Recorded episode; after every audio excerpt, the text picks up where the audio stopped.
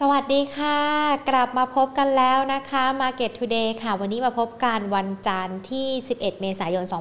2565 นะคะ อยู่กับยิงยิงวิมวันวันเศรษฐาถาวรค่ะ วันนี้ใครที่เข้ามาฟัง Market Today อย่าลืมกดไลค์กดแชร์กันด้วยนะคะ ทางท่องช่องทาง Facebook แล้วก็ YouTube Money and Banking Channel ค่ะ เพราะว่าวันนี้เป็นวันพิเศษนะคะ เราจะมีการพูดคุยกันทั้งในเรื่องของมุมมองทองคำรวมไปถึงในเรื่องของการลงทุนในตลาดหุ้นกันด้วยนะคะ ก่อนที่จะไปไล่เรียงพูดคุยประเด็นต่างๆ กันนะคะ ขอบพระคุณผู้สนับสนุนหลักใจดีของเราค่ะ ธนาคารไทยพาณิชย์จำกัดมหาชนนะคะ ผู้ใหญ่ใจดีที่ให้การสนับสนุนรายการ Market Today ที่ทำให้หญิงแล้วก็คุณผู้ชมคุณผู้ฟังทุก ๆ ท่าน ได้มาพบปะพูดคุยกันด้วยนะคะ และสวัสดีอีกหนึ่งช่องทางทางด้านของ Podcast Money and Banking Podcast กันด้วยค่ะ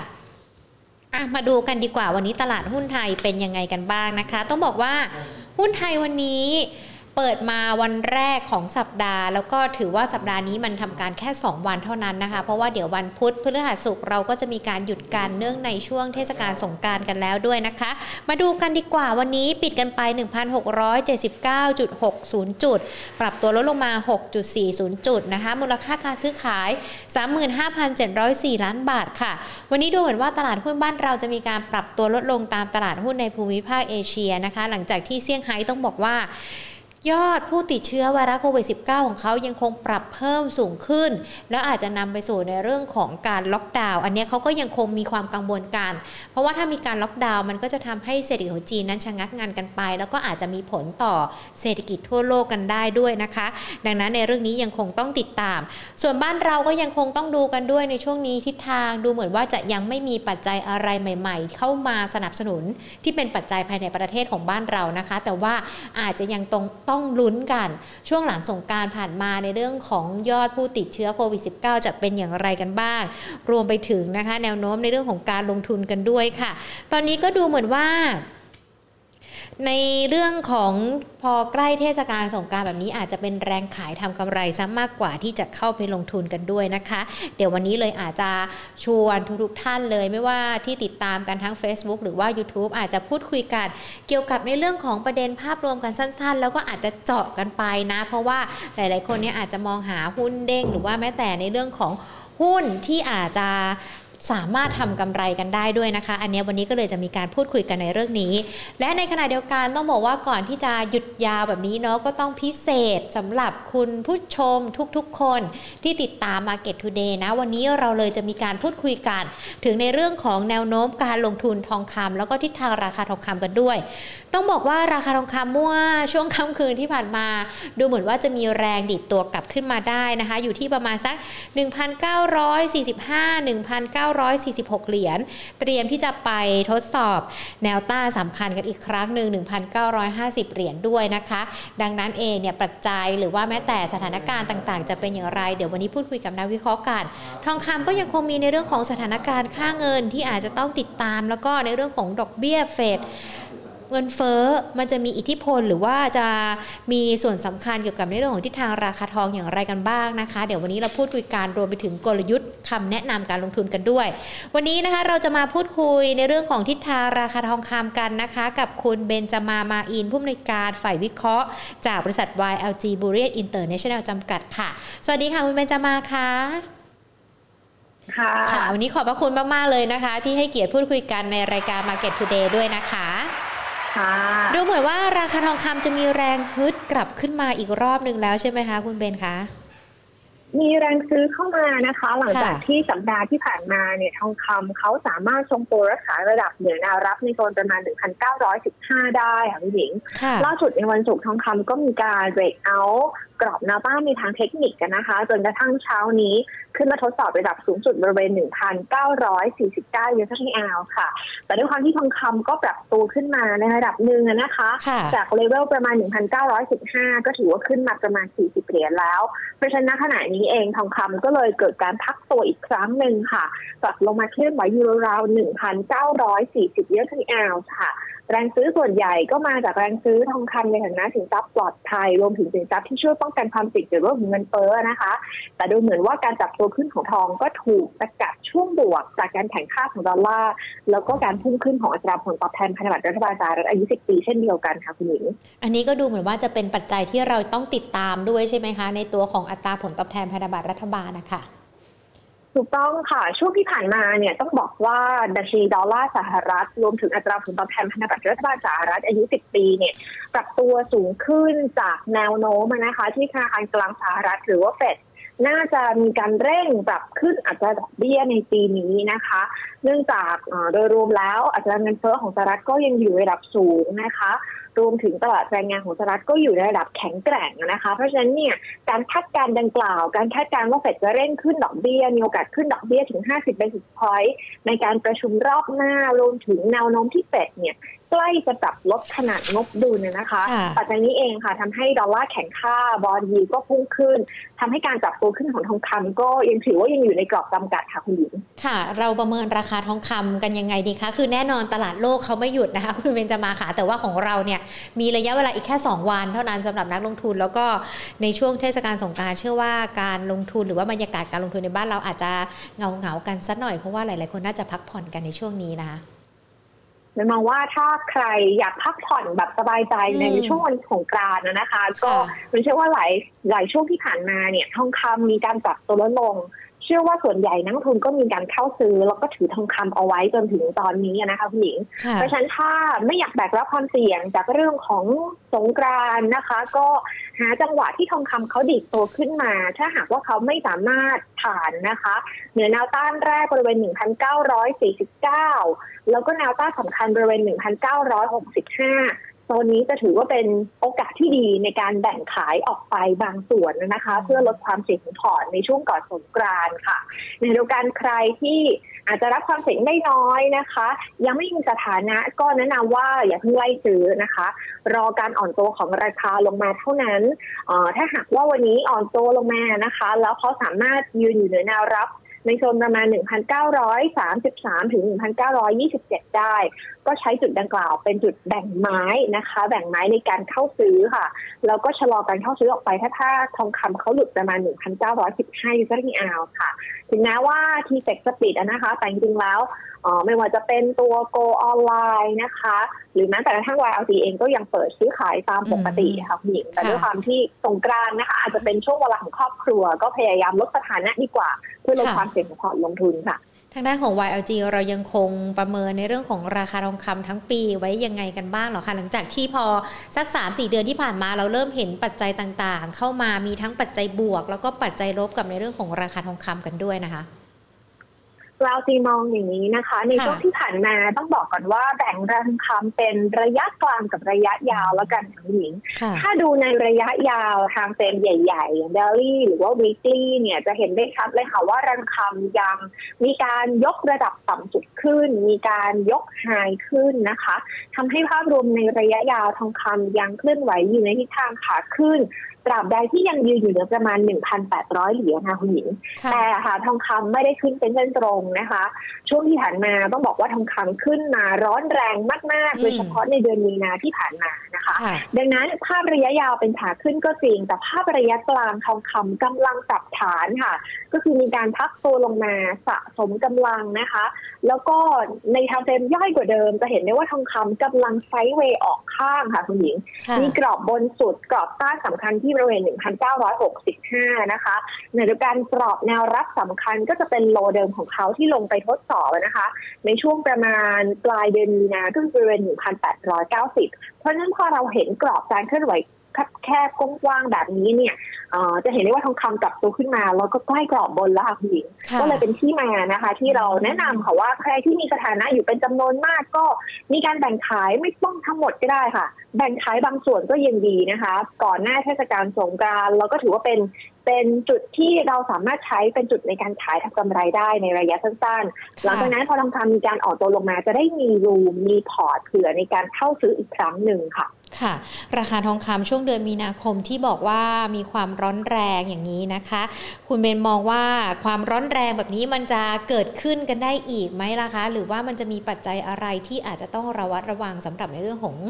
การที่จะมาเป็นตัวกำหนดราคาทองให้มีการปรับตัวย่อลงไปกันด้วยค่ะ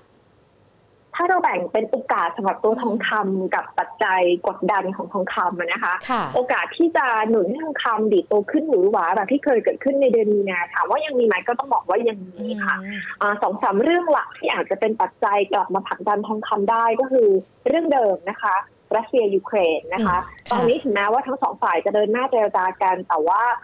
ก็ยังไม่สามารถทำข้อตกลงกันได้นะคะ ปัจจัยนี้เองอาจจะเข้ามาหนุนทองคำได้เป็นระยะ แต่อีกจุดหนึ่งที่เราต้องโฟกัสเพิ่มเติมก็คือผลกระทบทางเศรษฐกิจที่เกิดขึ้นจากเหตุการณ์ในรัสเซียยูเครนค่ะ รัสเซียยูเครนอาจจะเป็นลักษณะสงครามใช่ไหมคะ เป็นความรุนแรง แต่ตอนนี้เนี่ยดูเหมือนว่าการที่รัสเซียเผชิญกับการพ่อมบาดทางเศรษฐกิจนะคะ ก็เริ่มส่งผลกระทบแล้วนะคะ มีแนวโน้มที่เศรษฐกิจโลกนะคะ หรือแม้แต่กระทั่งเศรษฐกิจสหรัฐเองจะได้ผลกระทบเชิงลบ ดังนั้นถ้าหากว่าเศรษฐกิจในอนาคตเนี่ยมีการชะลอตัวลงนะคะ หรือเลวร้ายอาจจะเกิดสภาวะเศรษฐกิจถดถอยในบางส่วนนะคะ ก็น่าจะเป็นปัจจัยเพิ่มเติมที่กลับมาหนุนทองคำให้หือหวาได้ นี่คือสองเรื่องหลักนะคะ อีกเรื่องหนึ่งก็ต้องบอกว่าไม่ใช่แค่เรื่องของรัสเซียยูเครนเท่านั้นที่สร้างความเสี่ยงให้กับเศรษฐกิจนะคะ ตอนนี้เฟดกำลังขึ้นดอกเบี้ยค่ะคุณหญิงแล้วก็มีแนวโน้มจะขึ้นดอกเบี้ยแบบเรกิสด้วยนะคะ นักทุนก็มองว่าปัจจัยนี้เองเป็นปัจจัยกดทองก็จริง ซึ่งทองคำก็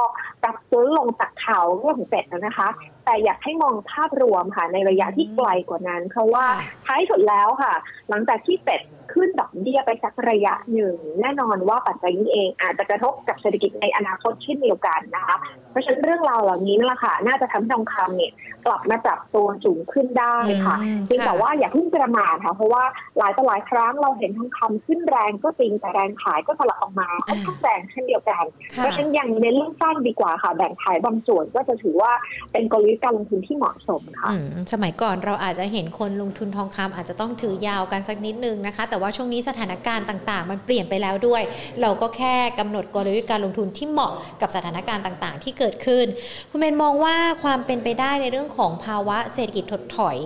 มันมีมากน้อยยังไงกันบ้างครับคือคือตอนนี้เราอาจจะได้ยินคำนี้ค่อนข้างที่จะเยอะเลยนะคะในเรื่องของโลกการลงทุนของเรา ถูกต้องค่ะ เราได้ยินคำนี้บ่อยขึ้นเรื่อยๆนะคะเริ่มมีสิกแนลบาง signal ที่ทำให้ตลาดกังวลนะคะ ว่าเอ๊เศรษฐกิจสหรัฐอาจจะเผชิญกับภาวะถดถอย โอเค อาจจะไม่ได้เกิดขึ้นในระยะสั้นๆ แต่ในอีกหนึ่งปีหรือสองปีข้างหน้า ความเสี่ยงก็เพิ่มมากขึ้นเรื่อยๆ ถ้าดู probability หรือความเป็นไปได้ค่ะ ตอนนี้ก็ต้องบอกว่าอยู่ที่ประมาณ 30-40%เท่านั้นนะคะ อาจจะยังไม่ใช่จุดโฟกัสหลักอาจจะไม่ใช่ความกังวลหลักของตลาดในตอนนี้นะคะเพียงแต่ว่าเราต้องดูเดือนต่อเดือนนะคะ หรือในอนาคตว่าจะมี factor อะไรที่ทำให้โอกาสที่เกิดสภาวะเศรษฐกิจถดถอยเนี่ยเพิ่มมากขึ้นหรือไม่นะคะ ก็เป็นเป็นอีกปัจจัยหนึ่งแล้วกันค่ะที่อยากให้นักลงทุนทองคำ เพิ่มเข้ามาในตะกร้าของปัจจัยพื้นฐานที่ต้องติดตามในปีนี้ค่ะค่ะ พอเพิ่มปัจจัยเข้ามาแบบนี้แล้ว มันไม่ได้ยากเกินไปใช่ไหมคะ หรือว่ามันเขาเรียกว่าอะไรการลงทุนทองคำทิศทางหลังจากนี้ไม่ไม่ได้ถึงขั้นนักลงทุนอาจจะต้องบ่นว่าโอ้เหนื่อยจังเลยท้อแท้จังเลยกับการลงทุนใช่ไหมคะเป็นเชื่อว่าจริงๆแล้วทองคำก็ถือว่าเป็นสินทรัพย์ที่ลงทุนได้ไม่ยากนักนะคะ แล้วก็ นักทุนไทยเองเชี่ยวชาญในการลงทุนทองคำจริง ๆ นะคะลูกค้าหลายท่านก็เก่งจริง ๆ นะคะเชื่อว่าหลายๆคนคุ้นเคยกับราคาทองคำดีๆได้เป็นอย่างดีค่ะแต่ว่าถ้าเป็นราคาทองคำในบ้านเราเนี่ยก็อาจจะต้องเพิ่มฟักเตอร์เรื่องของค่างเงินบาทมาประกอบนะคะ อาจจะมีความซับซ้อนอยู่บ้าง แต่ว่าด้วยปัจจัยทางเทคนิคเออเองนะคะแล้วก็ความเชี่ยวชาญในตลาดทองคำของหลายคนเนี่ยมันเชื่อว่าทองคำก็ยังเป็นสินทรัพย์ที่น่าดึงดูดสินทรัพย์ที่ลงทุนได้ไม่ยากนะค่ะค่ะ พอยอมองย้อนเข้ามาในเรื่องของราคาทองคำในประเทศกันบ้างนะคะ ที่อาจจะต้องดูในเรื่องของค่าเงินเข้ามาประกอบกันด้วย เราประเมินค่าเงินบาทในปีนี้ยังไงกันบ้างแล้วในส่วนของราคาทองคำล่ะคะ ในบ้านเราในประเทศของเราเป็นยังไงกันบ้างคะค่าเงินบาทเองช่วงนี้ต้องบอกว่าได้รับ แรงกดดันนะคะ หลักๆ มาจากดอลลาร์สหรัฐค่ะคุณหญิง ดอลลาร์แข่งค่าขึ้นต่อเนื่องล่าสุดก็เคลื่อนไหวอยู่ราวๆหนึ่งร้อยนะคะ ก็ถือว่ามองว่าแข็งมาค่อนข้างมาก เพราะฉะนั้นเนี่ยผลกระทบต่อค่าเงินบาทแน่นอนค่ะ พพอดอลลาร์แข็งบาทก็เลยอ่อนนะคะค่าเงินบาทตอนนี้ก็เลยมีการกลับมาอ่อนค่า จากระดับประมาณ 32 บาทต่อดอลลาร์ที่ลงไปทดสอบในช่วงเดือนกุมภานะคะ ตอนนี้ก็ขยับขึ้นมาอ่อนค่าอยู่ที่บริเวณ 33.66 บาทต่อดอลลาร์ถือว่าบาทตอนนี้กลับมาอ่อนค่า แล้วก็ขึ้นมาใกล้ๆแนวต้านสำคัญของเขาแล้วนะคะต้านสำคัญของบาทเนี่ยจะอยู่ราว 33.85 ถึงประมาณ 34 บาทต่อดอลลาร์ซึ่งเป็นไฮเดิมของเขาค่ะ ตัวนี้เนี่ยถ้าหากว่ายังไม่สามารถผ่านไปได้ การกลับมาแข่งค่าในช่วงสั้นก็อาจจะเกิดขึ้นได้บ้างนะคะ แต่การแข่งค่าของข้างเงินบาทไปเลยเนี่ยต้องบอกว่าขึ้นอยู่กับดอลลาร์เป็นปัจจัยสำคัญนะคะตราบใดที่ดอลลาร์เองเนี่ยยังได้รับแรงหนุนจากแนวโน้มการดำเนินนโยบายการเงินของเฟดก็อาจจะทำให้ดอลลาร์ยังคงเคลื่อนไหวในทิศทางของการแข่งค่าเพราะฉะนั้นบาทก็น่าจะเคลื่อนไหวในทิศทางของการอ่อนค่าต่อไป ซึ่งพอข้างเงินบาทอ่อนค่า ก็จะเป็นปัจจัยหนุนราคาทองคำในประเทศให้ยังสามารถที่จะทรงตัวระดับสูงได้ค่ะคุณอืมค่ะ กรอบราคาราคาเราประเมินยังไงกันบ้างคะสำหรับทองคำในบ้านเรา ถ้าราคาทองคำในประเทศช่วงอีช่วงนี้ก็ต้องบอกว่าค่าเงินอ่อนค่าเงินบาทที่อ่อนค่านะคะสปอตที่ยังยิงอยู่เนี่ยประมาณพันเก้าร้อยเหรียญก็ทำให้ราคาทองคำในประเทศยังคงอยู่ระดับสูงนะคะเรียกได้ว่ายืนสามหมื่นต่อเนื่องค่ะคุณหญิง เพราะฉะนั้นกรอบการเคลื่อนไหวกรอบการเก็งกำไรนะคะ กรอบการซื้อขายก็ต้องขยับตามนะคะ ณตอนนี้เนี่ยตัวค่าเงินบาทตัวราคาทองคำในประเทศเองเนี่ย ก็จะมีแนวต้านค่ะ อยู่บริเวณ 31,100 ถึงประมาณ 31,300 บาทต่อบาททองคำนะคะ นี่คือโซนแบ่งขายนะคะ แล้วก็ไว้ถ้าผ่านประมาณ 31,300 บาทต่อบาททองคำได้ ก็สามารถถือต่อค่ะคุณหญิงเพราะว่าถ้าเรา convert ราคานะคะแถวๆประมาณ 31,300 เนี่ย ก็จะอยู่ราวๆ1,965-1,966 ซึ่งก็ถือว่าเป็นแนวต้านสำคัญในแง่ของ gold spot ด้วยนะคะเพราะฉะนั้นขายถ้าหากว่าทองคำไม่ยืน 31,300 ในแง่ของจุดซื้อนะคะ อาจจะรอทองเขาอ่อนตัวลงมาบ้างค่ะ ช่วงนี้แนวรับนะคะของราคาทองคำในประเทศเนี่ยจะเห็นได้ว่าลงมาต่ำสุดได้แค่ประมาณ สามหมื่นสองร้อยถึงสามหมื่นสี่ร้อยบาทต่อบาททองคำบริเวณดังกล่าวก็จะเป็นจุดในการเข้าซื้อนะคะ แล้วก็ชะลอการเข้าซื้อออกไป ถ้าทองคำเขาหลุดประมาณสามหมื่นบาทต่อบาททองคำเพื่อปรับกรอบในการลงทุนอีกครั้งหนึ่งค่ะค่ะ ฟังแบบนี้แล้วนะคะ ใครที่มีทองหรือว่าถือทองอยู่ก็จะได้พิจารณาตามคำแนะนำของคุณเบนกันด้วยนะคะ โอกาสที่เราจะได้เห็นคนที่ไปรออยู่หน้าร้านทอง เพื่อที่จะไปขายทองเพื่อทำกำไร ก็ยังคงมีอยู่ด้วยนะคะ คุณเบนขาต้องบอกว่าช่วงที่ผ่านมาเนี่ยเราจะได้เห็นในเรื่องของการลงทุนทองคำเขาอาจจะไปเปรียบเทียบกับในเรื่องของการลงทุนในสินทรัพย์ดิจิทัลคริปโตเคอเรนซีทองคำมันยังไม่ได้ถูกเขาเรียกว่าอะไรถูกลดทอนความน่าสนใจหรือว่ายังยังได้รับความนิยมสำหรับนักลงทุนอยู่ด้วยใช่ไหมคะ ถึงแม้ว่าจะมีทางเลือกการลงทุนอื่น ๆ ที่เพิ่มมากขึ้นนะคะ อ๋อเป็นเป็นมองว่าทองคำก็ยังเป็นทองคำในมุมมองของนักลงทุนนะคะ ถึงแม้ว่าจะมี asset อื่นๆ ที่เข้ามา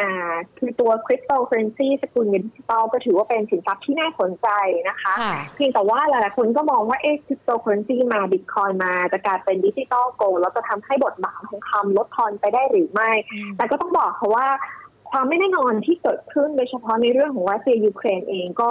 ถือได้ว่าตอกย้ำความสำคัญของทองคำในพอร์ตการลงทุนได้ดีนะคะถึงจุดหนึ่งนักทุนก็มองหาสินทรัพย์ที่จับต้องได้นะคะ ทองคำก็คือหนึ่งในนั้น เพราะว่าโดยรวมค่ะถ้าหากว่าเกิดวิกฤตจริง ๆ อันที่เช่นเกิดวิกฤตในยูเครนนะคะ จะเป็นบางช่วงบางตอนที่นักทุนไม่สามารถที่จะ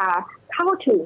อินเทอร์เน็ตนะคะ เข้าถึงสินทรัพย์ต่างๆได้เพราะฉะนั้นเนี่ยการถือทองคำในมือก็ถือว่าอุ่นใจนะคะ ดังนั้นเป็นก็มีมุมมองค่ะว่า คริปโตก็ดีนะคะมีข้อดีมีจุดเด่นที่แตกต่างกับทองคำทองคำเองก็ยังมีคุณสมบัติต่างๆ ที่ทำให้นักลงทุนยังคงสนใจ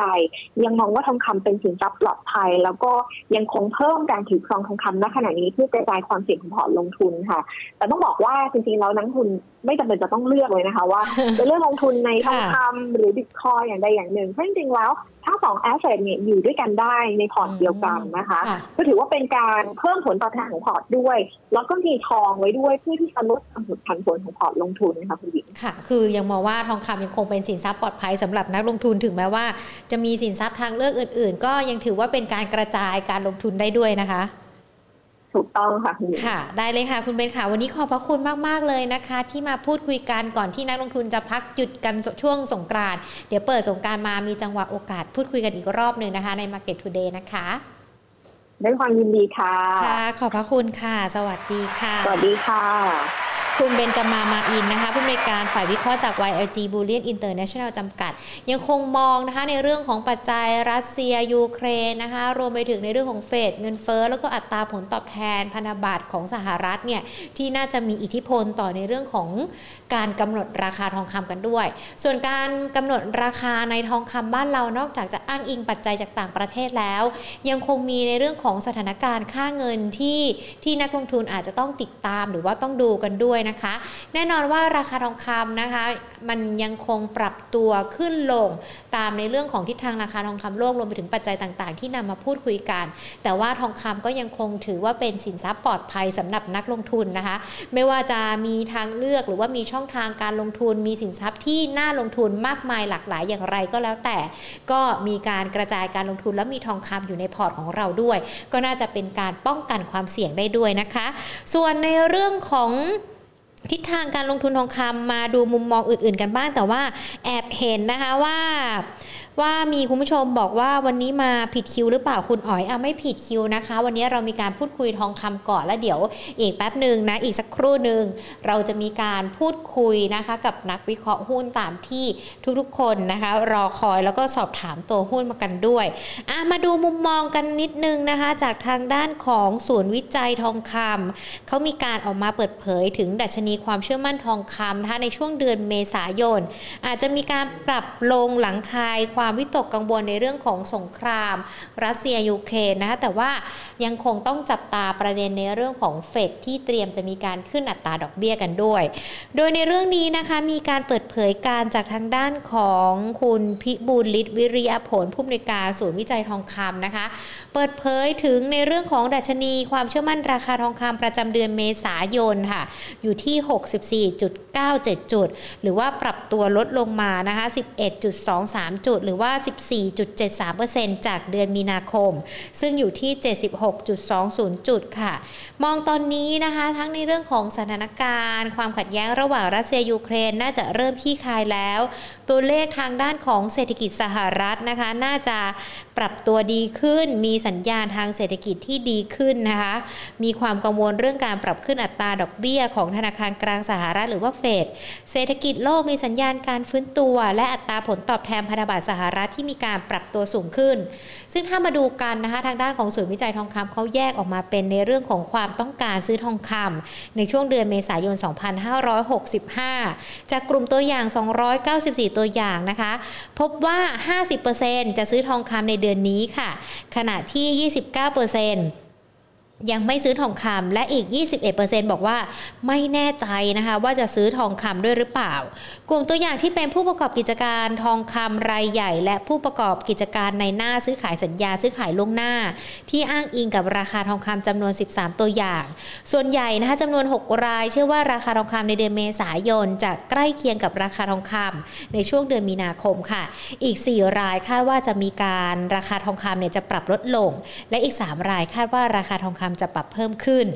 ส่วนคาดการราคาทองคำในเดือนเมษายน 2565 นะคะ ของผู้ประกอบกิจการค้าทองคำรายใหญ่ มีมุมมองนะคะ ก็แยกออกมาทั้งในเรื่องของ Gold Spot ให้กรอบเฉลี่ยบริเวณ 1,870 ถึง 2,000 ดอลลาร์สหรัฐต่อออนซ์ขณะที่ราคาทองคำในประเทศนะคะ มองว่าน่าจะอยู่เฉลี่ยนะคะในกรอบ 20 29,700 ถึง 31,500 บาทต่อ 1 บาททองคำขณะที่ค่าเงินบาทนะคะมองกรอบเฉลี่ย 32.98 ถึง 33.92 บาทต่อดอลลาร์ ทางด้านของศูนย์วิจัยทองคำเขาบอกว่าราคาเนี่ยมันยังคงต้องติดตามปัจจัยจากต่างประเทศ ดังนั้นจึงมีคำแนะนำมาให้นักลงทุนกันด้วยนะคะ โดยคำแนะนำนักลงทุนในช่วงเดือนเมษายน ผู้ค้าทองคำรายใหญ่ให้ความคิดเห็นค่ะ ราคาทองคำยังมีการแกว่งตัวผันผวน แล้วก็มีการเบี่ยงตัวของราคา ซึ่งยังคงอยู่ในระดับสูงด้วยนะคะ แนวต้าน 1,966 ดอลลาร์แล้วก็หากสามารถผ่านแนวต้านแรกไปได้ มีโอกาส ขึ้นไปทดสอบแนวต้านถัดไปนะคะ1,998 ดอลลาร์ แต่ว่าหากไม่สามารถยืนได้หรือว่าอาจจะมีการปรับตัวลดลงมานะคะ ก็ประเมินแนวรับแรกไว้ที่ 1,890 ดอลลาร์ค่ะ แล้วก็แนวรับถัดไป 1,863 ดอลลาร์ นักลงทุนที่รับความเสี่ยงได้อาจจะเข้าซื้อนะคะเมื่อราคาทองย่อตัวลงใกล้แนวรับ โดยยังคงต้องติดตามสถานการณ์การเจรจาระหว่างรัสเซียยูเครน ว่าจะเป็นผลสำเร็จหรือไม่ ค่าเงินบาทที่ยังคงต้องแกว่งตัวนะคะก็ยังคงเป็นปัจจัยที่กดดันกันด้วย ส่วนความเชื่อมั่นราคาทองคำ3เดือนข้างหน้าก็คือไตรมาสที่2นะเมษาพฤษภา มิถุนาคาดว่าจะอยู่ที่ 60.56 จุดค่ะ ปรับตัวลดลง 9.68 จุดจากไตรมาสแรกนะคะ แน่นอนประเด็นต่างๆ ยังคงเป็นประเด็น ประเด็น แล้วก็เป็นปัจจัยที่จะกดดันต่อในเรื่องของทิศทางราคาทองคำแต่เมื่อสักครู่นี้เราฟังแนะนำจากคุณเบนจามากันแล้วนะคะ ก็เชื่อว่าคนที่ลงทุนในทองคำน่าจะได้รับฟังคำแนะนำแล้วก็เอาไปจัดสรรปัดปรับพอร์ตกันได้ด้วยนะคะเกี่ยวกับในเรื่องของการลงทุน ส่วนการพูดคุยกับนักวิเคราะห์นะคะเดี๋ยวสักครู่หนึ่งเนี่ยเราจะมีการพูดคุยกันกับคุณนัทพลคำถาเครือ ผู้อำนวยการอาวุโสฝ่ายวิเคราะห์หลักทรัพย์จากบริษัทหลักทรัพย์ยนต้าประเทศไทยจำกัดนะคะ ตอนนี้ทักทายกันดีกว่าไม่ว่าจะเป็นททั้ง Facebook หรือว่า YouTube เชื่อว่าคุณผู้ชมหลาย ๆ ท่านมีคำถามน้ำเขียนมากันไว้ แล้วก็เดี๋ยวเตรียมที่จะสอบถามนักวิเคราะห์เดี๋ยวหญิงก็จะถามให้ด้วยนะคะ สวัสดีค่ะ คุณชาว คุณพีรพงศ์สวัสดีค่ะ คุณช็อกโกแลต คุณอ๋อย คุณจีจีรกิจนะคะ คุณจีรกิจสอบถามตัว KCE ด้วยนะ เดี๋ยวถามให้นะคะ คุณดีด้าบีค่ะ คุณอ๋อยสอบถามตัว EA นะคะอ่าเดี๋ยวถามนักวิเคราะห์ให้หมดเลยนะคะ คุณสุพิดาขอสอบถามตัวกราฟนะคะ ได้เลยคุณ number two major นะคะ แล้วก็คุณช็อกแลตสอบถามตัว BEC เดี๋ยวใครที่รอนักวิเคราะห์นะคะ เดี๋ยวรอกันสักครู่หนึ่งนะคะ เดี๋ยวเราจะมีการพูดคุยกับคุณอ้วนนัทพลคำถาเขื่อ ตอนนี้ใครมีคำถามนะคะก็ ขียนคำถามมาไว้ได้ในคอมเมนต์ของเราเลยนะคะ สวัสดีอีกหนึ่งช่องทางทางด้านของ Facebook ด้วยนะคะ ที่เข้ามากันอย่างพร้อมหน้าพร้อมตาพร้อมเพียงกันเลยนะคะ สวัสดีทุกๆ คนเลย คุณปิ้นคุณสุรางนะคะ คุณสุรางก็มีการสอบถามตัวหุ้นมาด้วยนะคะ แล้วก็สวัสดีท่านอื่น ๆ ที่เข้ามาพูดคุยกันด้วยนะคะ คุณสุรางสอบถามตัว K-Bank มา คุณตูนสวัสดีค่ะ คุณธงชัยสวัสดีค่ะ คุณสิริชัย คุณพฤกและก็อีกหลาย ๆ คนที่เข้ามาพูดคุยกันนะอะวันนี้รับคำถามไว้หมดเลยนะคะ เพื่อที่จะพูดคุยกับนักวิเคราะห์กัน และในขณะเดียวกันวันนี้ก็ตั้งหัวข้อกันไว้ด้วยนะคะ เทคนิคหาหุ้นเด้งเสริมพอร์ตพร้อมหุ้น แนะนำควรเก็บ ช่วงที่ผ่านมาเราจะเห็นการการเด้งของหุ้นนะคะที่ค่อนข้างที่ผือหวา แล้วก็เชื่อว่านักลงทุนเนี่ยหลายๆคนก็จะแบบโอ้ยตกลดไปหรือยัง เป็นกังวลจังเลย ถ้าอยากจะเข้าไปเก็บมันจะทันไหมนะคะ ดังนั้นเองเดี๋ยววันนี้จะมาพูดคุยในประเด็นนี้กัน ซึ่งตอนนี้คุณอ้วนก็พร้อมกับเราแล้วนะคะ เดี๋ยวเราพูดคุยกันเลยดีกว่าค่ะ สวัสดีค่ะคุณอ้วนค่ะครับ สวัสดีครับ จริงๆ แล้ววันนี้หาหัวข้อมาเทคนิคหาหุ้นเด้งเสริมพอร์ต คือจริง ๆ มองแล้ววันนี้มันจะเด้งลงหรือเปล่าก็ไม่รู้นะเกี่ยวกับในเรื่องของตลาดหุ้น เพราะว่ามันก็มีการปรับตัวย่อลงไปด้วย แต่ไม่ว่าจะเด้งลงยังไง เราก็ต้องหาเด้งที่ปรับเพิ่มขึ้นให้กับนักลงทุนด้วยนะคะอะประเมินตลาดกันก่อนดีกว่าก่อนหยุดยาวกัน 3-4 วันเนี้ยค่ะ เราประเมินยังไงกันบ้างคะเกี่ยวกับสถานการณ์การลงทุนดูเหมือนตอนนี้ ไม่ค่อยมีปัจจัยอะไรใหม่ ๆ เข้ามากันเลย อืมครับผมก็ต้องบอกว่า ปัจจัยที่อยู่ในตลาดตอนนี้เนี่ยมันก็เป็นปัจจัยที่กดดันนะครับ แม้ว่าจะเป็นปัจจัยเดิมนะแต่ว่าปัจจัยบวกที่ไม่มีเข้ามาหักล้างเนี่ย มันเลยทำให้ปัจจัยเดิมๆเนี่ยก็จะมีน้ำหนักมากขึ้นเรื่อยๆนะครับ มันเหมือนแผลนะเป็นแผลที่ยังไม่ได้รับการรักษาเนี่ยสุดท้ายมันก็มันก็ขยายวงกว้างนะแล้วก็ปริออกเรื่อยๆเนี่ยนะครับมันมันทนแรงเสียดทานไม่ไหวนะคือผมมองว่า ตอนนี้สิ่งที่ตลาดกังวลกันก็คือเรื่องของเงินเฟ้อนะครับ ซึ่งเงินเฟ้อเนี่ยมันเป็นเรื่องของรัสเซียยูเครนเป็นหลักเลย แล้วไม่จบลงง่ายๆ มันก็เลยทำให้เงินเฟ้อเนี่ยลากยาวกว่าที่คิดนะครับ อันที่สองก็คือเรื่องของการเติบโตของเศรษฐกิจเนี่ยนะก่อนหน้านั้นเนี่ยเราคิดว่าระหว่างการเติบโตของประเทศในแถบเอเชียได้นะเพราะว่ายุโรปกับสหรัฐเขาโตแรงไปแล้วในปีก่อนนะปีนี้เขาจะชะลอตัวลง นะครับแต่ปรากฏว่าจีนเนี่ยก็มาเจอกับเรื่องของโควิดที่ระบาดหนักในประเทศเขาอีกนะครับมันก็เลยทำให้เรื่องของการเติบโตก็คาดหวังยากนะครับ สุดท้าย เรื่องของสภาพคล่องนะครับ เราก็คิดว่าสภาพคล่องเนี่ย มันยังน่าจะอบอุ้มตลาดหุ้นได้อยู่นะนะครับ แต่ปรากฏว่าเฟดก็ทำท่าว่าจะขายพันธบัตรออกมาขาย MBS ออกมานะครับ ทางฝั่งยุโรปก็ทำท่าบอกว่า เงินยูโรที่อ่อนค่าเนี่ยมันเสียเปรียบนะเพราะเขาต้องนำเข้าพลังงาน ก็อยากจะให้เงินยูโรแข็งค่าขึ้นอีกนะมันก็เลยกลายเป็นแข่งกันลดสภาพคล่อง ซึ่งก็เป็นปัจจัยซ้ำเติมเรื่องของเศรษฐกิจปัจจัยซ้ำเติมเรื่องของภาวะการลงทุนที่ต้องบอกว่าทุกวันนี้เราอยู่ได้ด้วยสภาพคล่องนะครับค่ะส่วนเรื่องของในประเทศนี่คือเรื่องต่างประเทศในสามเรื่องไปแล้วส่วนเรื่องในประเทศเนี่ย เราคาบเกี่ยววันหยุดใช่ไหมแต่จริงๆแล้วถ้าเกิดว่าตลาดดีนะสังเกตดูนะ ช่วงวันหยุดยาวเนี่ยหุ้นมักจะขึ้นก่อนวันหยุดด้วย เพราะว่าคนกลัวว่า เดี๋ยวไม่ได้ซื้อแล้วเปิดมาอีกทีได้ซื้อของแพงนะครับ แต่ตอนนี้กลายกลายเป็นเหมือนจะแย่งกันลดความเสี่ยงมากกว่า คือผมว่าตลาดมันอยู่ด้านบนด้วยล่ะพอตลาดมันอยู่ด้านบนเนี่ย มันก็มันก็เป็นอย่างนั้นจริงๆนะเวลาเราเราอยู่บนที่สูงเราจะรู้สึกว่ามันแบบจริงๆมันอาจจะไม่ได้มีอะไรก็ได้นะแต่ว่าความกังวลมันจะเยอะกว่าอยู่ที่ต่ำนะครับ มันก็เลยทำให้ เริ่มมีแรงขายลดความเสี่ยงกัน แต่ผมก็จะบอกว่าในประเทศเนี่ยเราก็จะมีความกังวลกับเรื่องสภาพคล่องเหมือนกันนะครับ เพราะว่าเงินกู้ 1.5 ล้านล้านเนี่ยที่กู้มาเพื่อที่จะพยุงเรื่องของโควิดนะผลกระทบจากโควิด พยุงตอนนี้ก็ใช้พยุงเรื่องของค่าครองชีพจากต้นทุนพลังงานที่ที่ปรับตัวเพิ่มขึ้นต่อเนื่องแล้วมันก็เหลือแค่ประมาณแสนล้าน ซึ่งก็ถือว่าไม่ได้เยอะนะครับ แล้วก็นี่ครัวเรือนเนี่ย พูดกันเยอะมากเลยนะครับ 90%ของ GDP นะครับ คือจากไม่กังวลก็กังวลแล้ว ใช่ คือแล้วมาดูไส้ในเนี่ย เออ มันก็น่ากังวลจริงๆนะ คือคนก่อนนี่สมัยก่อนเนี่ย นี่ครัวเรือนก็คือไปซื้อบ้านซื้อรถมันก็ยังมีหลักประกันนะแต่ตอนนี้เนี่ยกู้ไปเพื่อบริโภคกับอุปโภคซะเยอะนะครับค่ะมันมันก็เลยทำให้ประเด็นเนี้ยมันกดดันกลุ่มอย่างกลุ่มแบงค์นะที่เคย เป็นเสาหลักของของเซ็นดิเด็กซ์บ้านเรามาตลอดเนี่ยมันก็ถูกกดลงนะครับ เราคุยกันมาเนี่ยดูไม่มีไม่มีปัจจัยอะไร ไม่มีปัจจัยบวก แถมตลาดเขาเรียกว่าอะไรนะตลาดยังลงก่อนหยุดยาวด้วย ก็ดูเหมือนจะเป็นสัญญาณที่อาจจะออกไปทางภาวะเศรษฐกิจที่เริ่มจะไม่ดี ใช่ผมผมอยากให้นักทุนมองอีกด้านหนึ่งมากกว่า คือตอนนี้ทุกคนก็ยังแบบเอนจอยกับการกับการเทรดนะเพราะว่า หุ้นลงมาเนี่ยซื้อที่ไรได้กำไรทุกทีนะครับ แต่หลังจากเนี้ยมันจะไม่เป็นแบบนั้นแล้วนะครับ ก็คือถ้าเกิดสภาพคล่องมันมันเริ่มหายไปเรื่อยๆเนี่ย มันลงแล้วมันจะเด้งน้อยแล้วมันจะลงเยอะเด้งน้อยมันจะลงเยอะมันจะเป็นแบบนั้นนะเพราะฉะนั้นเนี่ยเราเล่นเล่นแบบเด้งได้แต่ว่าต้องแบบ คือจับจังหวะให้มันเร็วขึ้นอ่าระวังด้วยพอขึ้นไปปุ๊บมีกำไรก็ขายหมุนออกอย่าถือหุ้นเยอะ เดี๋ยวจะติดเอานะครับ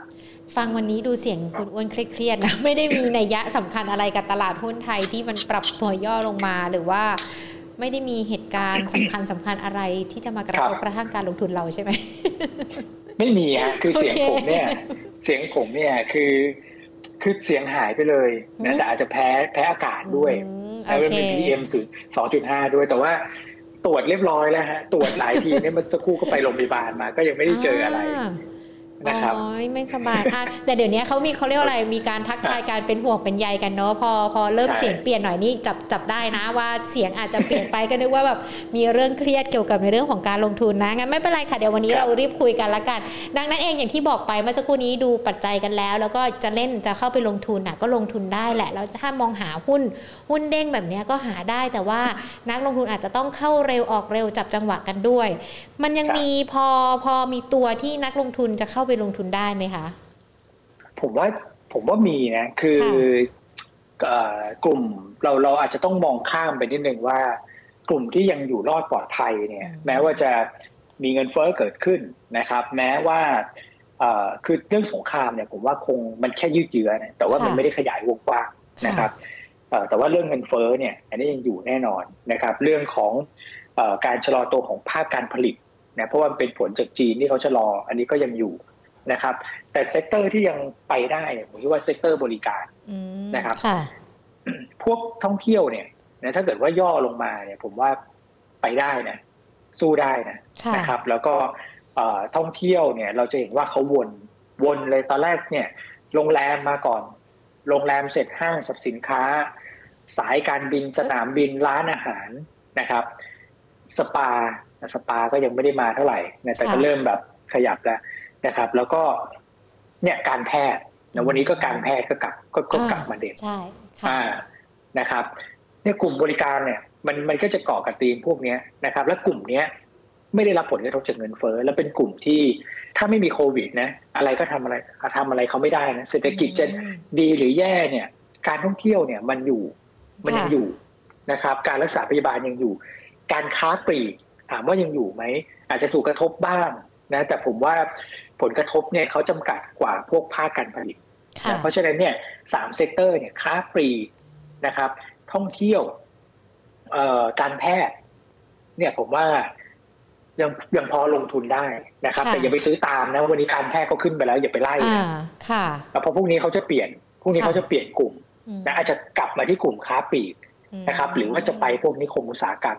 หลักการเทรดเราต้องเราต้องดักเนี่ยอย่าไปแบบ อย่าไป follow ตามไม่งั้นเดี๋ยวจะติดเอา ต้องดักวันนี้ตัวไหนลงเราก็ค่อยซื้อกลับเข้าไปอย่างนั้นดีกว่า เป็นกลุ่มบริการเป็นหลักถ้าถ้าจะดักวันนี้นะคะจะมีตัวไหนที่พอน่าสนใจกันบ้างล่ะกลุ่มบริการเอ่อคือผมมองตัวของ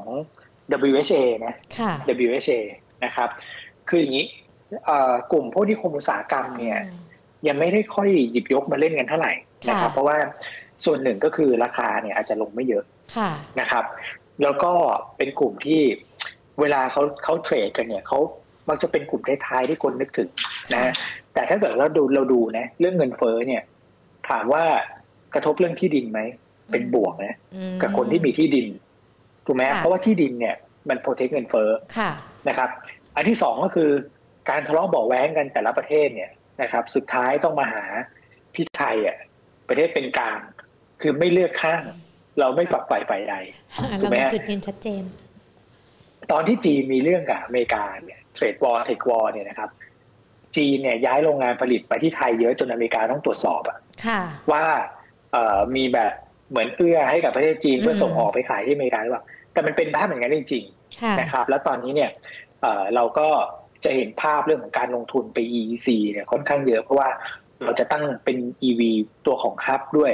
นะแหล่งฐานการผลิตตัวของ EV แล้วก็มี EECI นะครับที่จะหนุนให้เกิดพวกนวัตกรรมแล้วก็สตาร์ทอัพต่างๆนะผมก็เลยมองว่าวันนี้เราเริ่มเห็นอมตะเนี่ยที่เราคุยกันเนี่ยระหว่างที่เราคุยกันอมตะเริ่มเขียวแล้วแต่ WHA ยังนิ่งๆอยู่นะครับ ผมคิดว่าดูทรงกราฟแล้วเนี่ย มันต้องวันไม่คือไม่วันนี้ก็วันพรุ่งนี้น่าจะต้องเห็นการม้วนตัวกลับขึ้นมานะครับ แต่คงไม่หลุดไปไปหลังสงกรานต์นะถ้าเกิดว่าพรุ่งนี้ยังไม่ขึ้นก็ก็ขายออกมาก่อนนะแล้วหลังสงการมาว่ากันใหม่เดี๋ยวจะเที่ยวกันไม่สนุกนะครับ แต่ผมคิดว่า น่าจะเห็นจังหวะการเป็นตัวกลับขึ้นไปเล่นในกรอบแบบสามบาทสี่สิบหกถึงสามบาทห้าสิบนะครับ อันนี้ก็เป็นตัวหนึ่งกับอีกตัวหนึ่งผมมองตัวแบมนะแบมแบมเนี่ยเป็นบริษัทบริหารสินทรัพย์ ใช่ไหมก็คือซื้อพวกกระสังหาที่ ผ่อนกันไม่ไหวอะนะฮะซึ่งตอนนี้มันก็มีปัญหาเรื่องนี้โครเรือน เราก็จะเห็นว่าหุ้นบริหารจัดการหนี้นะครับ เจนทีชโยตรงหัวนะเขาก็ขึ้นกันไปนะซึ่งพวกนั้นเนี่ยเป็นหนี้ที่ไม่มีหลักประกัน อืมค่ะอ่าหนี้ที่ไม่มีหลักประกันอย่างเช่นผมเนี่ยเพียบเลยนะนี่ไม่มีหลักประกันก็คือกู้มาเพื่ออุปโภคบริโภคกู้มาแบบบัตรเครดิตเนี่ยยังจ่ายไม่หมดหรืออะไรอย่างเงี้ยนะครับเขาก็ซื้อนี่ไปแล้วเขาก็มาเก็บตามเก็บกับผมอีกทีหนึ่ง นะเพื่อไม่ให้ผมไปขึ้นเครดิตบูโรแต่ว่าพวกหนี้ที่มีหลักประกันเนี่ยนะส่วนใหญ่เนี่ยมันการคือยิวมันก็จะน้อยกว่านะเพราะว่ามันมีหลักประกันไงเวลาเขาไปซื้อนี่พวกนี้มาเนี่ยอย่างแบมไปซื้อเนี่ย ก็ต้องซื้อมาที่ราคาแพงนะครับ แล้วก็กว่าจะปล่อยได้เนี่ยมันก็ช้าถูกไหมมันก็เลยทำให้หุ้นเนี่ย มันไม่เซ็กซี่เหมือนกับพวกเอ่อนี่ที่ไม่มีหลักประกัน พวกเจมพีชโยนี่พวกขึ้นดีนะครับแต่ผมมองว่าสุดท้ายเนี่ยยังไงตัวนี้ก็ต้องมานะครับ เพราะตัวนี้เทรดอยู่ไพ่เปอร์บุ๊กน่าจะอยู่ประมาณสักสองเท่ากว่า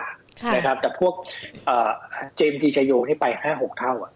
มันต่างกันเยอะครับ แล้วก็ในเชิงของผลประกอบการเนี่ยนักวิเคราะห์เราประเมินว่ากำไรในไตรมาสหนึ่งนะน่าจะวิ่งอยู่ประมาณสัก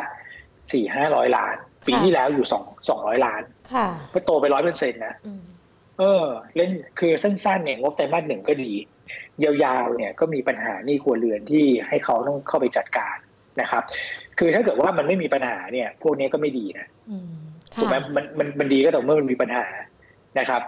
ก็เลยมองว่าเออแบนเนี่ยยังไม่ค่อยขึ้นนะก็น่าสนใจนะครับ ก็มองไว้สองตัวแต่อาจจะไม่ได้หวือหวามากนะครับ ถ้าเกิดใครอยากได้หวือหวาเนี่ย เออคุณต้องไปแบบอย่างพวกแบบชัยวัฒนาอะไรอย่างเงี้ย CWT อะแต่ว่าเข้าเร็วเร็วแล้วกัน เพราะว่าตัวนี้เนี่ยเขาทำเกี่ยวกับโอ้โหกราฟมันมีหมดอะชัยวัฒนา CWT เปิดกราฟดู ขึ้นขึ้นขึ้นสีแดงก็ขึ้นซะสูง แล้วก็มีการปรับย่อลงมาด้วย อ่า เนี่ยแหละฮะ มีความเซ็กซี่อย่างนั้นนะนะครับ คือตอนแรกขึ้นไปห้าบาทกว่านะ นะครับ แล้วก็ถอยลงมาตอนนี้อยู่สามบาทเก้าสิบสี่เนี่ยผมจะบอกว่าตัวนี้เนี่ยผลประกอบการไตรมาสหนึ่งดีเขาผลิตบอกผลิตอาหารสัตว์นะครับ งบดีงบดีนะแต่สิ่งที่เขากำลังจะไปทำเนี่ยก็คือเขาถือหุ้นในตัวของสกุล C ที่ทำตัวของ EV bus นะครับ แล้ว EV bus ตอนนี้เนี่ยเราก็เห็นนะเออเจ้าตลาดก็คือ EA ใช่ไหมอ่า EA ก็ก็ดูเหมือนว่ามีประเด็นสะดุดหยุดไปนิดหนึ่งนะที่ที่ทำให้ราคาหุ้นเนี่ยถอยลงมานะเป็นเป็นประเด็นเรื่องของอในโซเชียลที่พูดกันเยอะนะครับ มันก็อาจจะทำให้ตัวของชัยวัฒน์เนี่ย เหมือนเจอจลัด เพราะว่าก่อนหน้านั้นเนี่ย คนก็จะมอง EV bus ตรง EA ตรง next แต่ตอนนี้เริ่มต้องเริ่มกลับมามองเออ มันก็มีตัวของชัยวัฒนาที่ถือหุ้นในสกุลซีอยู่ด้วยนะครับ กับอีกการหนึ่งเขาก็ขุดเนี่ย ขุดขุดเหรียญเนี่ยสินทรัพย์ดิจิตอลอะไรพวกนี้นะครับดิจิตอลแอสเซทเขาก็เขาก็ขุดเพราะว่าเออรุ่นลูกเนี่ยนะก็เข้ามาช่วยคุณพ่อบริหารจัดการก็เก่งในเรื่องนี้เหมือนกันแลวดูหุ้นขุดมันก็เออหุ้นขุดมันก็ขึ้นเยอะนะครับเพราะฉะนั้นเนี่ยจริง ๆ ตัวเนี้ยผมว่ามันไม่แพงโดยธุรกิจเดิมของเขาไอ้ขุดจริงไม่จริงเนี่ย ไม่ต้องไปสนใจหรอกนะเพราะว่าถ้าถ้าได้กำไรมามันก็เป็นส่วนเพิ่ม แต่เราสนใจว่า ในธุรกิจดั้งเดิมของเขาเนี่ย อยู่รอดปลอดภัยไหมตอนนี้มันดีนะเพราะว่าบ่อบ่อที่ให้กับเฟอร์นิเจอร์ เนี่ยมันมันโตนะครับบ่อที่ให้กับรถยนต์เนี่ยมันก็ยังโตอยู่นะมันก็เลยทำให้หุ้นเนี้ยสำหรับผมนะยังค่อนข้างถูกนะครับ แนวรับเนี่ยก็จะอยู่ประมาณสักสามบาทเก้าสิบสามบาทแปดสิบแปดส่วนแนวตั้งเนี่ยผมว่าเอาจริงผมก็คิดว่าแถวประมาณสักสี่บาทสามสิบ สี่บาทห้าสิบยังมีโอกาสขึ้นไปทดสอบอีกรอบได้อยู่นะนะครับเป็นสามตัวเนาะที่ให้มาที่ต้องเร็วนะคะ เข้าเร็วออกเร็วนะนักลงทุนที่ฟังเราวันนี้พอได้มาสามตัวแล้วไม่ใช่ถือเพลินอะไรแบบนี้นะ คือวันนี้จำกัดความกันสักหน่อยว่าเราอาจจะมองหาหุ้นที่แบบเข้าเร็วออกเร็ว เพื่อที่จะอะใครอยากได้เงินกินขนมกุบกิบอะไรในช่วงสงการก็ลองดูกันได้นะคะ แต่เตือนกันแล้วก็ย้ำกันอีกรอบนึงนะว่าอาจจะต้องจับ จังหวะระยะเวลาแล้วก็เข้าเร็วออกเร็วอย่างที่เราพูดคุยกันด้วย ก็เป็น 3 ตัวแล้วกันสำหรับใครที่ชอบความซิ่ง ชอบความเด้งในเรื่องของการลงทุนนะคะ แล้วถ้าเราจะมองหาหุ้นตัวอื่น ๆ กันบ้างล่ะคะที่อยากจะเทรดกันแบบสบายใจสบายใจอะค่ะคุณโอ้วนในช่วงนี้ยังมียังมีตัวที่เข้าไปเก็บได้ใช่ไหมคะเอ่อถ้าเกิดว่าเอาตัวแบบสบายใจจริง ๆ แล้วมันก็ตอนนี้เราก็มองพวกแบบ value play เนี่ยที่เป็นนักการ play นะครับเอ่อผมผมมองแบบอย่างแมคโครอย่างเงี้ยนะครับ จริงๆแมคแมคโครนี่คุณนอนนอนนอนอยู่ว่าเลยโหนักลงทุนบ่นหลายคนแล้วบอกโอ้ไม่ขึ้นสักทีนะแล้วก็เพิ่มทุนไปก็ เออ นะฮะเพิ่มทุนไปก็สี่สามบาทห้าสิบเนี่ย ฉันก็คาอยู่อย่างนั้นนะนะครับเออแต่ผมมองอย่างนี้ฮะว่า คือหุ้นกลุ่มค้าปลีกเนี่ยปีนี้ขึ้นมาเก้าเปอร์เซ็นต์ค่ะแมคแมคโครเป็นไงรู้ไหมแมคโครลงสี่เปอร์เซ็นต์ส่วนทาง คือไม่ขึ้นแถมลงด้วยนะครับ ตลาดขึ้นประมาณสองเปอร์เซ็นต์ก็เลยมองว่าดูแล้วเนี่ยมันมันละกาดมากเกินไปนะสำหรับตัวของแมคโครนะครับ แล้วก็แนวโน้มผลประกอบการไตรมาสหนึ่งเป็นยังไงบ้างดี นะนักวิเคราะห์เราก็ไปสำรวจตรวจสอบมาแล้วงบน่าจะออกมาสวยนะครับแล้วพองบออกมาสวยเนี่ย ทั้งปีนี้เป็นยังไง ปีนี้กำไรจะโต 80%ปีหน้าโต 40%ผมคิดว่าองค์ประกอบทุกอย่างเนี่ย มันครบหมดฮะ มันจะมาแล้วอยู่ที่ว่าเเออมันจะมาเมื่อไหร่ เอาหรอนึกว่ามันจะมาแล้ว อยู่ที่ว่า อยู่ที่ว่านั่นแหละ มันอาจจะใกล้แล้ว แต่มันจะมาเมื่อไหร่แค่นั้นเองเพราะองค์ประกอบมัน มันมาหมดแล้ว อืม นะครับผมก็เลยคิดว่าถ้าใครแบบไม่ไม่ซีเรียสแบบต้องรีบใช้เงินหรืออะไรมากมายอะก็ซื้อถือตัวนี้ได้นะเพราะผมเชื่อว่าของกินของใช้อะมันต่อให้เศรษฐกิจแย่ไงมันต้องใช้ แล้วแมคโคร เนี่ย คือก่อนหน้านั้นผมไม่เคยเข้านะแต่ตอนนี้เริ่มแบบเริ่มมาโอ้แมคโครถูกถูกกว่า ถูกกว่าแบบบางทีเราไป หมายจะพลาดปิงเราเนี่ยไปท็อปไปอะไรเงี้ยไปที่อื่นแบบนี้เอาไปที่อื่นเออเราเราไปแมคโครถูกกว่าแบบอย่างมีเนี้สำคัญเรายอมขับรถไปนิดหนึ่งไม่ได้ไกลจากเดิมมากแต่ว่ามันช่วยลดค่าของชีพให้กับเราได้เยอะ ผมไม่ได้คิดว่าสุดท้ายเนี่ยเขาจะต้องมานะแต่ว่ามาช้ามาเร็วอีกเรื่องหนึ่ง มันสบายใจตรงที่ว่าหุ้นเนี่ยมันต่ำแล้วมันคงไม่ลงไปมากกว่านี้ ลงให้มากกว่านี้ก็เต็มที่ก็สามสิบแปดบาทยังไงก็ไม่หลุดตรงนั้นหรอกนะครับอะอันนี้ก็พยายามทยอยซื้อถั่วถั่วซื้อไปจนนับวันรอแล้วนะคะ ว่าเมื่อไหร่จะขึ้นถ้าฟังแบบนี้แล้วก็สบายใจแหละ ว่ามันน่าจะขึ้นอันนี้ก็ก็คือเราเปิดโจทย์มาว่าเป็นหุ้นที่ลงทุนแบบสบายใจเนาะเราก็เลยอาจจะถือกันได้สักหน่อยนึงนะคะ เป็นตัวเดียวเลยหรือเปล่าคะในช่วงนี้ ถ้าเกิดว่าเป็น value play นะ มีแมคโครแล้วก็มีอีกตัวหนึ่งที่แบบ ผมชอบมากเลยนะ ชอบมากมากอยากให้รอดูจังหวะ คือตัวของ MK สุกี้ตัวย่อคือ M ห้าสิบสี่บาทเจ็ดสิบห้าสตางค์ตัวนี้ผมชอบมากนะเพราะว่าคือพอดีว่าลูกอะชอบกิน MK ค่ะสั่งมากินบ่อยแล้วคราวนี้สมัยก่อนเนี่ยสั่งมาแล้วก็ มันแบบมีแต่บะหมี่มีแต่เป็ดมีแต่หมูแดงมีหมูกรอบอะไรอย่างนี้ใช่ไหมครับ แต่ว่าช่วงหลังเนี่ย มีเมนูแปลกๆอ๋อเมนูเพิ่ม เมนูเพิ่มและมีสตอรี่อย่างเช่นเผือกทอดอะเขามีการปล่อยปล่อยสตอรี่ออกมา ว่าเอ้ยทำไมมันถึงมาเป็นเผือกทอดมาจากคุณพ่อเขาชอบกิน หรือปลาท่องโกจิ้มสังขยาเคยเคยไหมเคยทานไหมยังไม่เคยทานแต่เห็นเมนูแล้วอ่า ขนมปังนึ่ง ขนมปังนึ่งมันม่วงค่ะมีคือแบบ แค่เนี้ย คือผมคิดว่ามันมันต้องมีการแบบ อะไรก็ตามที่มันตอบโจทย์เพิ่มขึ้นมันจะดีใช่ไหมมันเพิ่มเออใช่ มันมันมันเปลี่ยนความคิดของเราไปแล้วว่าเอ้ยเอ็มเคดูเก่าๆอะไรอย่างเงี้ยนะเดิมๆแล้วตอนนี้เห็นเห็นไหมมีหุ่นยนต์แต่สมัยก่อนเข้าไปมีพนักงานกระโดดโลดเต้นไงใช่ไหมค่ะตอนนี้ไม่มีละนะครับ ก็เป็นหุ่นยนต์แทนแต่ว่า คือความหมายของหุ่นยนต์เนี่ยทุกคนก็จะบอกว่าบริษัทนี้ไม่ให้ความสำคัญกับคน แต่เวลาดูการเปิดตัวหุ่นยนต์นะ ผมว่า MK สื่อสารการตลาดเรื่องนี้ได้ดี แปลว่าเขาทำทุกอย่างเนี่ยเขาเขาคิดมาแล้วนะครับเขาถ่ายรูปหุ่นยนต์คู่กับพนักงาน ค่ะ ก็คืออยู่ด้วยกันได้ทำไปอยู่ด้วยกันได้คือพนักงานไม่ได้ออกนะ แต่แค่หลังจากนี้ถ้าจะรับเพิ่มเนี่ยเขาขอเป็นเป็นหุ่นยนต์มาช่วยก่อนนะถูกไหมเพราะว่า มันก็คือต้องดูแลเรื่องต้นทุน แต่ว่าพนักงานเดิมก็ยังอยู่อยู่ค่ะ เออ มันก็ไม่ได้เสียหายอะไรเลยไม่ใช่แบบโอ้โห พอไม่ดีแล้วคุณก็ไปไล่เขาออกอะไรอย่างนั้นถูกไหมฮะเพราะฉะนั้นผมก็เลยคิดว่าเออเขาเขาแคร์เรื่องคนและเขาทำอะไรเขาคิดเนี่ย ผมก็เลยคิดว่าน่าจะกลับมาได้นะก่อนหน้านั้นจะมีประเด็นโซเชียลโจมตีอะไรกัน มีบ้างมีบ้างแต่ว่าตอนนี้เนี่ยมันเบาไปแล้ว แล้วก็เขาปรับโฉมอะไรใหม่ สื่อสารทางการตลาดดีขึ้นนะครับ แล้ว M เนี่ยเขามีแหลมเจริญนะเขามีเอ็มเคสุกี้มียาโยอิมีแหลมเจริญเดี๋ยวเดี๋ยวไปเก็บค่าโฆษณาเขาได้นะนะครับเพราะว่าเราพูดทุกยี่ห้อเลยแหลมแหลมเจริญนักท่องเที่ยวชอบอ่ามันจะได้เรื่อง reopening อ่ามันจะได้เรื่อง reopening มาในช่วงครึ่งปีหลังด้วย ผมก็เลยคิดว่า bottom out แล้วตัวนี้รอขึ้นไปเรื่อยๆนะครับ ซึ่งอย่างรอบที่แล้วอะตัวของ M เนี่ยนะฮะเขาขึ้นไปอยู่แปดสิบกว่าบาทนะค่ะ อ่าตอนนี้ห้าสิบกว่าบาท แล้วคำถามคือห้าสิบสี่คำถามคือเออหมูเห็ดเป็ดไก่แล้วผักอะไรพวกนี้ขึ้นเขาไม่กระทบหรอกระทบ แต่เมนูใหม่ไหมล่ะเมนูเนี่ย ถ้าเกิดว่าร้านไหนใช้เมนูใหม่ โดนละผู้บริโภคโดนแล้วเขาปรับราคาขึ้นแล้วไงเขาถึงทำเมนูใหม่ออกมาไงเล่มใหม่อะเออนั่นแหละเขามีความวิจิตรในการปรับราคาใช่ ประมาณนั้นผมก็เลยบอกว่า เนี่ย safe safe นะแมคโครเอ็มเคซูเปอร์เอ็มเนี่ยผมชอบอืมครับผมอะก็เป็นหุ้นที่ถือได้ทั้งเก่งสั้นแล้วก็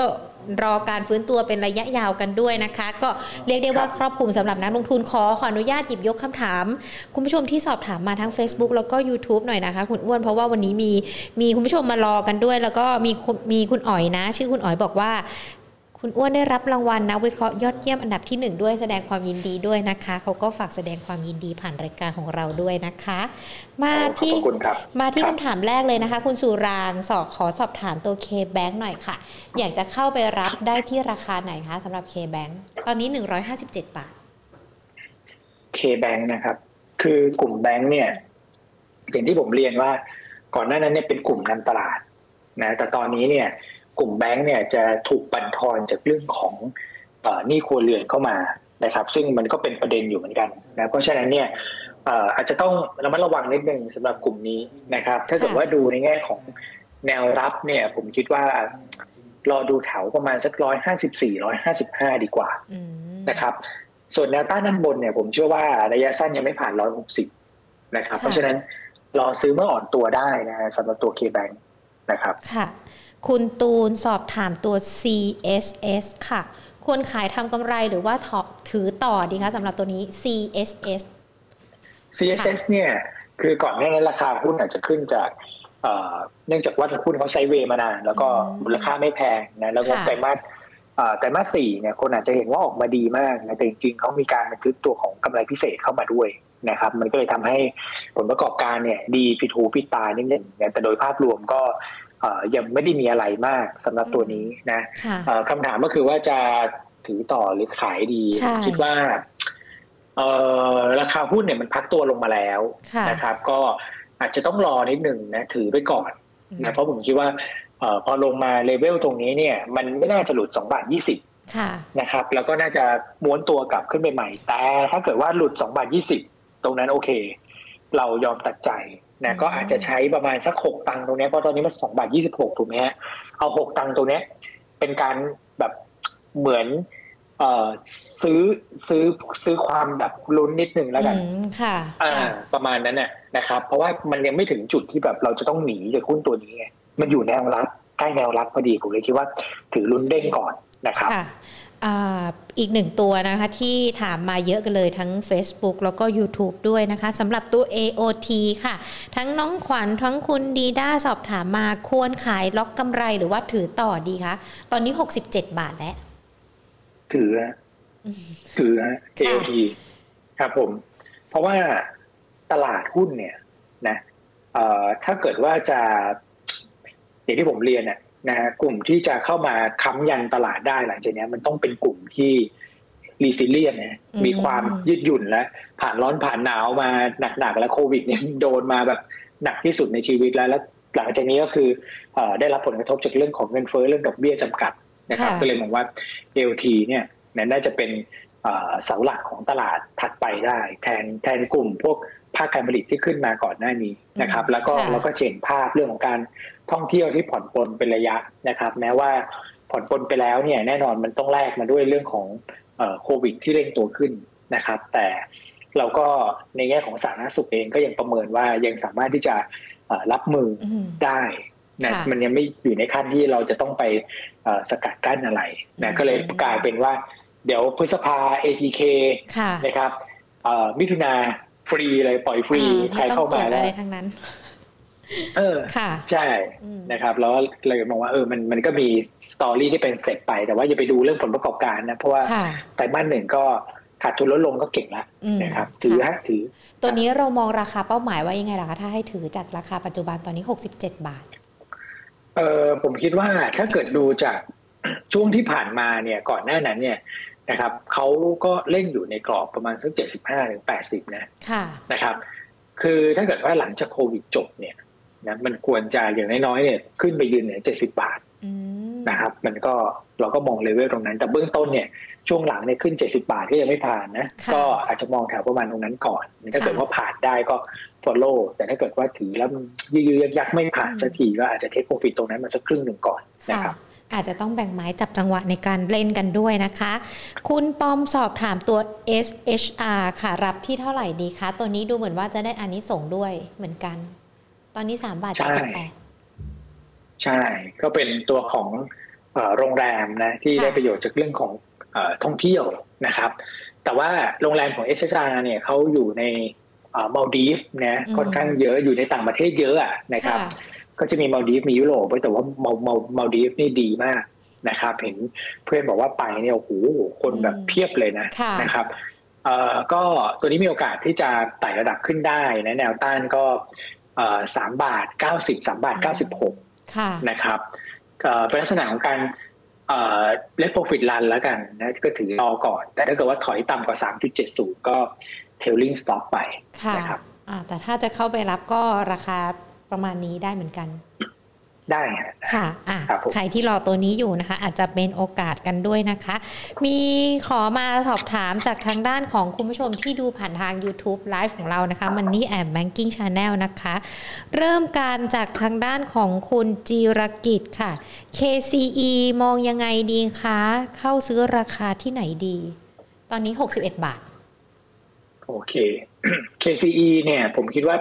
กลุ่มชิ้นส่วนอิเล็กทรอนิกส์เนี่ยเป็นเป็นกลุ่มที่เตือนนะว่าอาจจะต้องระมัดระวังก่อนในช่วงนี้นะครับ เพราะว่าต้นทุนวัตถุดิบสูงด้วยนะครับ แล้วก็หุ้นที่เกี่ยวข้องกับพวกเทคอะไรพวกนี้เขาถูกกระทบจากเรื่องของดอกเบี้ยที่ขึ้นด้วยนะครับ มันก็เลยทำให้ชิ้นส่วนอิเล็กทรอนิกส์บ้านเราเนี่ยแทบจะไม่ได้ประโยชน์จากเงินบาทอ่อนค่าเลยนะตอนนี้ก็ลงอย่างเดียวนะครับขึ้นไปก็ลงนะครับ ก็รอดูแนวรับเนี่ยผมว่าจากประมาณสักห้าสิบแปดอะ ความเสี่ยงจะน้อยและเล่นง่ายนะครับ เพราะว่าซื้อ 58 เนี่ย แล้วหลุด 55 ก็ก็คัดนะครับ ถ้าไม่หลุดก็ก็ถือต่ออย่างเงี้ยมันมันมันมันเทรดง่ายกว่านะครับ แต่ถ้าเกิดมีอยู่แล้วก็อาจจะต้องถือถือถือไปก่อนนะ เพราะว่าตอนนี้ราคาก็พักตัวลงมาแล้วนะครับ ก็ถือรอการฟื้นตัวรอบใหม่ไปนะครับค่ะ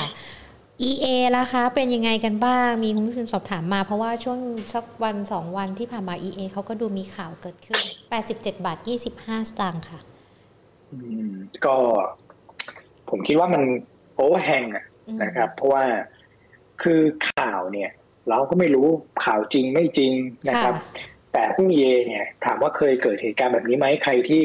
ติดตามหุ้นตัวนี้มานานเคยนะครับ แล้วเวลาหุ้นลงมาเยอะเป็นยังไงซื้อแล้วก็ได้กำไรนะ แต่ว่า มันนานนะค่ะมันนานมันมันจะโอเวอร์แฮงแบบสักพักเลยนะ ผมก็เลยบอกว่า ไม่จำเป็นต้องรีบนะก็อาจจะรอให้เขาแบบตั้งฐานแถวประมาณนี้ครับแปดสิบห้าแปดสิบเจ็ดให้ได้ก่อน แล้วก็เอ่อถ้าเกิดว่าตั้งฐานได้แล้ว ค่อยซื้อกลับเข้าไปตรงนั้นเนี่ย ผมว่าสบายใจกว่า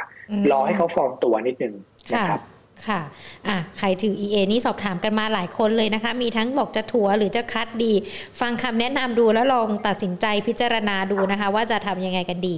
คุณสุพิดาค่ะ ขอแนวโน้มตัวกราฟค่ะ แนวรับแนวต้านด้วย ตอนนี้ 49 บาท 25 สตางค์สำหรับกราฟ ครับผมก็แนวรับเนี่ยอยู่ที่ 48 บาท 50 นะครับ แล้วก็แนวต้านเนี่ยก็จะอยู่ที่ 50 บาท นะครับทุ่นๆนะตัวนี้ก็เป็นลักษณะของการแกว่งไซด์เวย์นะถามแนวโน้มเป็นยังไงก็เป็นไซด์เวย์นะครับยังยังไม่ได้มีทิศทางที่ชัดเจนแต่ตัวตรงเก้าครับขออีกสักสามตัวแล้วกันนะคะ เสียงคุณอ้วนดูไม่ค่อยไหวแล้วเหมือนกันเนาะเมเจอร์ล่ะคะ มองยังไงกันบ้างเมเจอร์เนี่ยเป็นบริษัทที่มีเงินสดเยอะนะครับ แต่ก็อย่างที่เราทราบกันว่าเอ่อให้เราเข้าโรงหนังตอนนี้เนี่ย มันก็แหมไม่เหมือนสมัยเด็กอะ นะกล้ากลัวตอนนี้ก็กกลัวนะแล้วก็ตอนนี้เนี่ยด้วยความที่เทคโนโลยีอะไรต่างๆ มันถูกลงนะครับบางคนก็เนรมิตห้องที่บ้านเป็นห้องดูหนังไป มันอาจจะทดแทนกับโรงหนังไม่ได้สัทีเดียวนะแต่ว่าคือประสบการณ์ในโรงหนังเนี่ย ผมคิดว่ามันมันมันไม่ได้แบบเปลี่ยนไปให้เราสัมผัสได้เรื่อยๆเหมือนพวกร้านกาแฟหรือการท่องเที่ยวอะ นะครับ มันก็คือโรงหนังก็คือเป็นห้องสี่เหลี่ยมอะไรเงี้ยนะครับ มันก็เลยทำให้ธุรกิจตั้งเดิมของเขาเนี่ยผมเข้าใจว่าทางเมเจอร์เองก็ก็มองภาพนี้อยู่เหมือนกันว่า ในแง่ของการถูกดิสรับเนี่ยมันดิสรับแน่นอนนะครับ แต่สิ่งที่เขามีอย่างที่เรียนก็คือว่าเงินสดในมือเนี่ยเยอะมาก เราจะเห็นว่าตอนนี้เนี่ยเมเจอร์ก็เข้าไปซื้อหุ้นในหลาย ๆ บริษัท เช่น ซื้อเท่าแก่น้อยซื้ออะไรอย่างเงี้ยนะครับผมคิดว่าบริษัทที่มีเงินสดเยอะเนี่ย ข้อดีคือไม่ถูกกระทบจากเรื่องดอกเบี้ยขาขึ้นนะครับอีกอันหนึ่งก็คือเขามีโอกาสที่จะลงทุนในธุรกิจใหม่ๆ เพื่อชดเชยธุรกิจเดิมที่มันชะลอตัวลง เพราะฉะนั้นราคาตรงนี้ผมถ้าถามผมนะ ผมคิดว่ามันก็ไม่มีอะไรจะเสีย คือ not bad อะถ้าเกิดว่าถืออยู่ก็ก็ถือ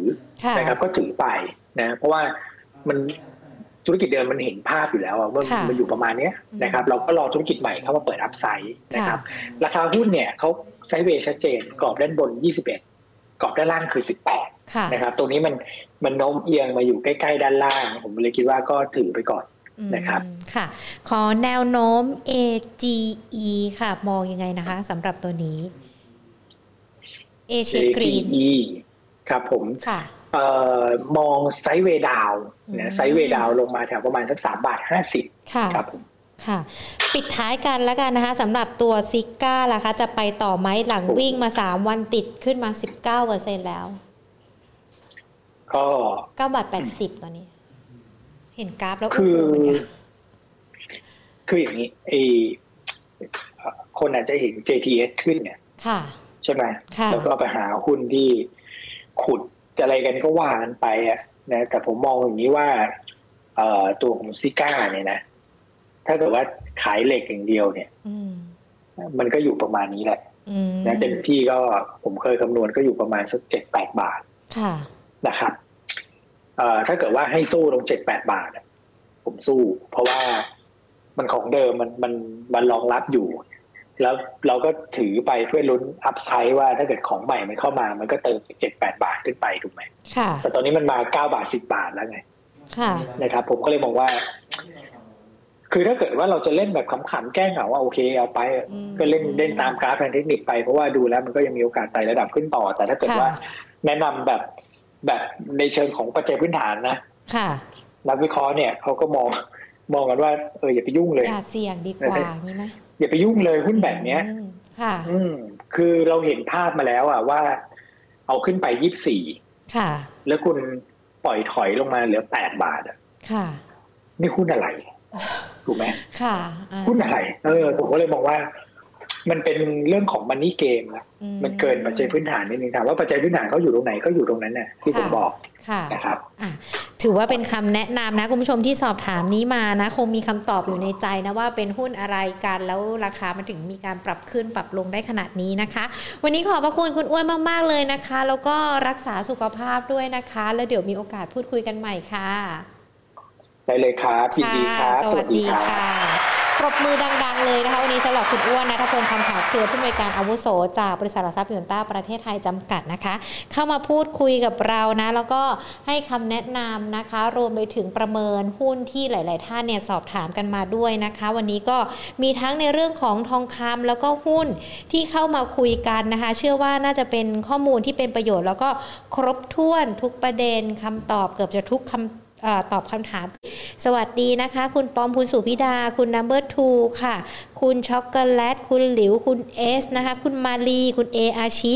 คุณเทียนชัยนะคะ สอบถามมา 3 ตัวหญิงเลือกเมเจอร์มาสอบถามให้นะคะ แล้วก็สวัสดีทุกๆทท่านเลยนะคะ ที่เข้ามาพูดคุยกันค่ะ ทางด้านของ Facebook นะคะ คุณสุราง คุณธงชัย คุณตูนนะคะ คุณขวาน คุณไก่ ข้าวมันไก่ คุณต่อนะคะ สวัสดีทุกๆ คนเลยที่เข้ามาติดตามรับชมรับฟัง Market Today ของเรานะคะ สามารถพบเจอกันได้ผ่านทาง Facebook แล้วก็ YouTube รวมไปถึงพอดแคสต์ Money and Banking Channel และตอนนี้เพิ่มอีกหนึ่งช่องทางใครที่ยังไม่ได้เป็นเพื่อนการทางไลน์นะคะแอดเฟรนกันมาเลยแอด Market Today เขียนเป็นตัวเล็กทั้งหมดเลยนะคะ ที่ช่องค้นหาเพื่อนนะคะ พอเจอกันแล้ว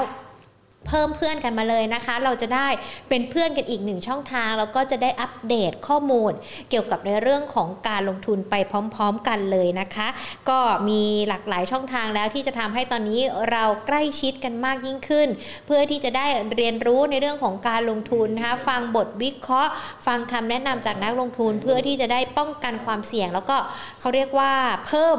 พิ่มผลตอบแทนในพอร์ตของเราได้นะคะ Market Today มาพบเจอกันเป็นประจำทุกๆบ่าย2แบบนี้ละค่ะ ส่วนในวันพรุ่งนี้นะคะยังมีนักวิเคราะห์เข้ามาพูดคุยกับเรากันอยู่ จะเป็นใครนั้นพรุ่งนี้มาเจอกันตอนบ่าย2วันนี้หมดเวลาแล้วลากันไปก่อนนะคะ สวัสดีค่ะ